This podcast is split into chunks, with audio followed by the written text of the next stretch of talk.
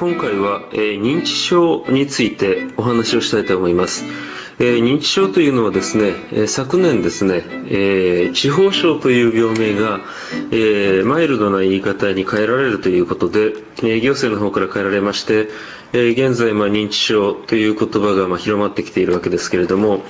えーと、これについてお話ししたいと思います。えー、題を題してですね、あなたの親は大丈夫？初期認知症、えー、地方症があなたの生活を一変させる。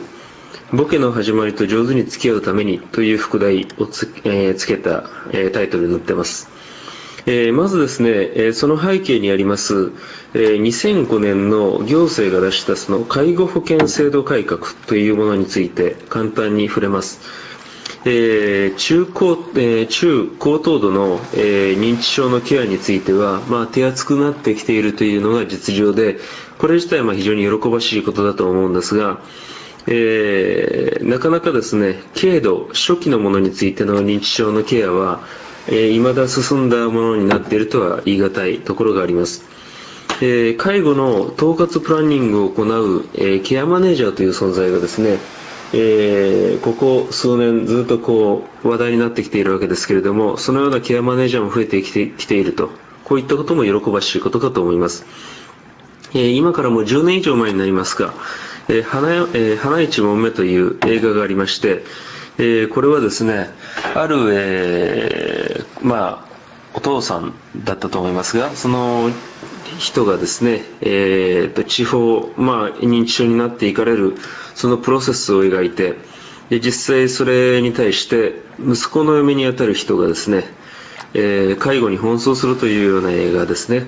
でそこで、えー、そこはかとなく漂うような、えー、情緒とかですねその苦しみ、えー、いろいろな過程を超えてきたことについて描かれたような、まあ、非常にシリアスなドラマだったわけですけれども、え、こういったような映画があった時代にはですね、え、息子の嫁が、まあ、その介護をするというのが一つのこう当たり前の形になっていたわけです。ところがですね、え、今少子少子化あるいはその未婚化が進むにつれてですね、えー、なかなかその1人当たりのですね、えーと、子供にかかる、えー、親の介護への親の介護の比重というのは非常に大きくなってきていましてなかなかあの昔通り娘の、えー、息子の嫁がですね、え介護をえ担当するということができないような状況が出てきていると。あるいはまあその介護を実際にしてもらう側の親にしてもですね、えー、心置きなく、えー、息子の嫁に、えー、世話になるということができないということで、え近頃問題になっているのはですね、え同居する独身の娘さんですね、え例えば40代ぐらいまでずっとキャリアウーマンとして働いていて、え社会的地位もあると。非常に忙しいんだけれども、こういった人たちにですね介護が降りかかってくることが多くなってきたという実情があります。でまあそういったあの娘さんたちというのはえー、未だまだ社会の中で女性というものが介護を受け負うべきだというような、え、圧力というのがかかってきまして、えーと、介護をやるのが当たり前だというあるいは情が通うからよりいい介護ができるはずだというような、え強圧的な部分がありまして、えー、非常に苦しんでおられるということを私たちがその実際臨床をやる中でも、えー、側分することがよくあります。えー、物取られ、まずですね、その、どのような形で地方症が始まるかという、えー、ごめんなさい、えー、認知症が始まるかということについて、えー、触れていきたいと思います。一番発症の形が多いのはですね、えー、物忘れですね。えー、これはどこへ置いたかなとあのあるいはあれあれあれどうしたんだろうとあれについて思い出せないっていうようなことがありますでこれだけだとまあそう問題にならないんですがこれがひどくなるとですね自分がしまい込んだものでもですね誰かが取ったんだというようなもの取られ妄想と言っていいかと思いますけれどもこういった症状が出てくるようになってちょっと非常に厄介になるということがありますえーと、初期の症状だからといって、えー、決して、えーと、介護に当たる方にとって楽ではないということがあります。でそれは、えーと、いくつかの理由によります。その理由をいくつか、まあ、今から挙げたいと思います。まずですね、えー、と初期のものは先ほども申し上げたように手厚い介護を社会から受けることができないという問題があります。でこれはですね、えー、まああのこれから変わっていくかどうか分かりませんが、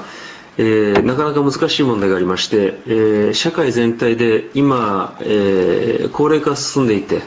えお年寄りが増えているものですから、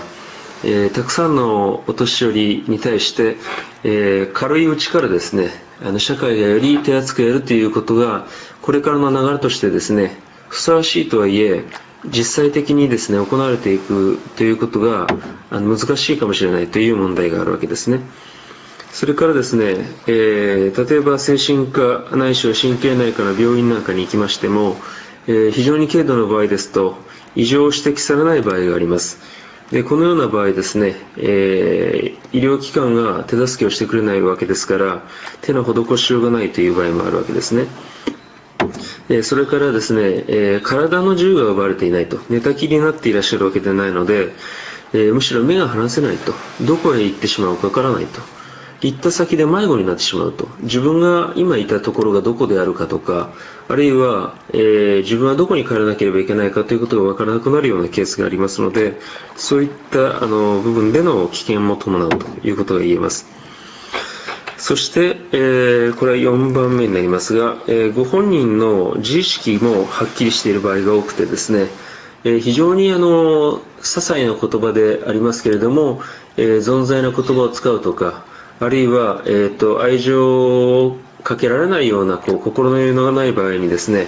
えー、少しあの厳しい言葉を言うなりするとですね、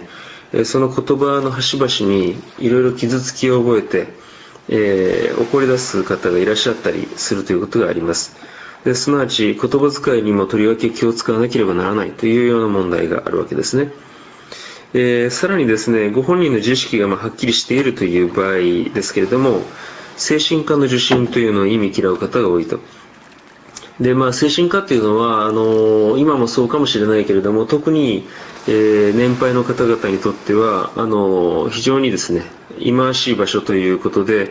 あの偏見が持たれていることがありますので、そういったところに、えー、応じて簡単に言ってくれるということはなかなか難しいと。ですから精神科という名前の付かないところを探すとなるとまたこれも難しいわけですけれどもともかくまあ精神科へ連れて行くのが困難であるということがあの、まあ、困ったことの一つになるかと思います。あ,、えー、あとですね処方された薬もですね仮にまああのクリニックへ行ってくれてでなんとか処方してくれたんですがその薬もですね容易には飲んでくれないことがあります。えー、自分は病気じゃないというふうに病識が持てないと我々言いますけれども、えーと、病気じゃないというふうにあの言い張る方などあるいは場合によってはですね 医者が毒を持ったんじゃないかというふうに言い深って決して口にしないという既読妄想と言いますがそういったものが出てくる場合なんかも非常に困難を極めます。あと先ほどちょっとそれについて触れましたけれども娘だということでですね甘えがあるということですね。でこれがですねいい部分でもありますが当のですね娘さんにとっては極めてあの非常にですねあの苦しい事態を招く元になる部分でありますであの端々にですね、えっと、娘に対してやっぱり厳しい言葉を投げるようなえー、事態が出てきますのでそういった時にですね、えー、介護に当たっている娘さんはですね息が慣れてしまうというようなことが実際にあるというふうに考えられます。えー、ところでですね、えーと、実際にじゃあそういう場合どうすればいいかということですがまずはまあ精神科というのがハードルが高いのであればですね、えー、お役所に行かれて、えー、ケアマネージャーの事務所一覧というものをもらって実際ま役所でも相談に乗ってくれることありますし保健所なんかもいいかと思いますけれどもでそこでまあ相談をしながらケアマネージャーを探すと。で実際にケアマネージャーはあの複数いてですね皆が皆同じようなモチベーションで働かれているわけではもちろんないものですから、えー、ご自分の苦しみを訴えられてでその苦しみを共感してもらえるような方を探すと。ですなわちま熱心なケアマネを探すということが大事になるかと思います。でそのケアマネージャーがあの非常にですね、えーと、いい方が見つかるとこの先少し明るくなりますが、えー、そのケアマネージャーが紹介するところの精神科医であるとか神経内科医すなわちこういった、えー、認知症医療に関心を持って熱心であるところの医者をうまく紹介してくれると思いますので、そういったところへ行けると。ただしですね、えー、現在、認知症の症状の進行を抑えるようなお薬というのがあります。これはですね、認知症の進行を抑えるのではなくて、症状の進行を抑えるというところが、まあ、肝なんですが、えー、すなわち認知症自体は治らないんだけれど、症状を、えー、少しあの包み込んであの見えなくする、あの軽微なものにするという、そういうお薬でアリセプトというお薬があります。非常にまああの日本で開発された薬で、鳴り物入りで出てきたわけですが、えー、これが、あの功を奏するような期間とか、あるいは対象になる患者さんというのはある程度限られていまして、えー、魔法の薬というわけにはいかないと。まあ、いい薬である部分もありますが、ですから、これは使ってみる可能性はありますけれども、えー、これに全てですね、期待を込めることはちょっと現状の医療では難しいというふうに考えられます。ただ、まあ、今後ですね、いろんな形で、あの、えー、認知症については非常に世界的にも問題になってますので、えー、それについての治療法というのはいろんな形で開発をされつつありますので、えー、少し期待を持って見てもいいかなというふうに考えております。えー、あとですね、デイケア施設など、中間施設と言われるようなところにですね、えー、もし、えーと、書かれるものであればかかっていただくというような感じですね。えーと、それで少し第三者に入ってもらって、えー、全て自分で追わないというふうなところが、えー、長いこと、あの認知症の治療をあるいは介護をやっていく上で重要なことになろうかと思います。えー、少子化未婚化のまあ弊害といいますか、えー、今後ですね、えー、このような事態はどんどん増えていくと思われますが、えー、家族や個人を支えるというような家族や個人が支えていくというようなことだけではなくてやはり社会が支える体制というのを作っていくということが、えー、非常に大事であろうというふうに考えられていて、まあ、あのそういうふうに進んでいくとは思われますが、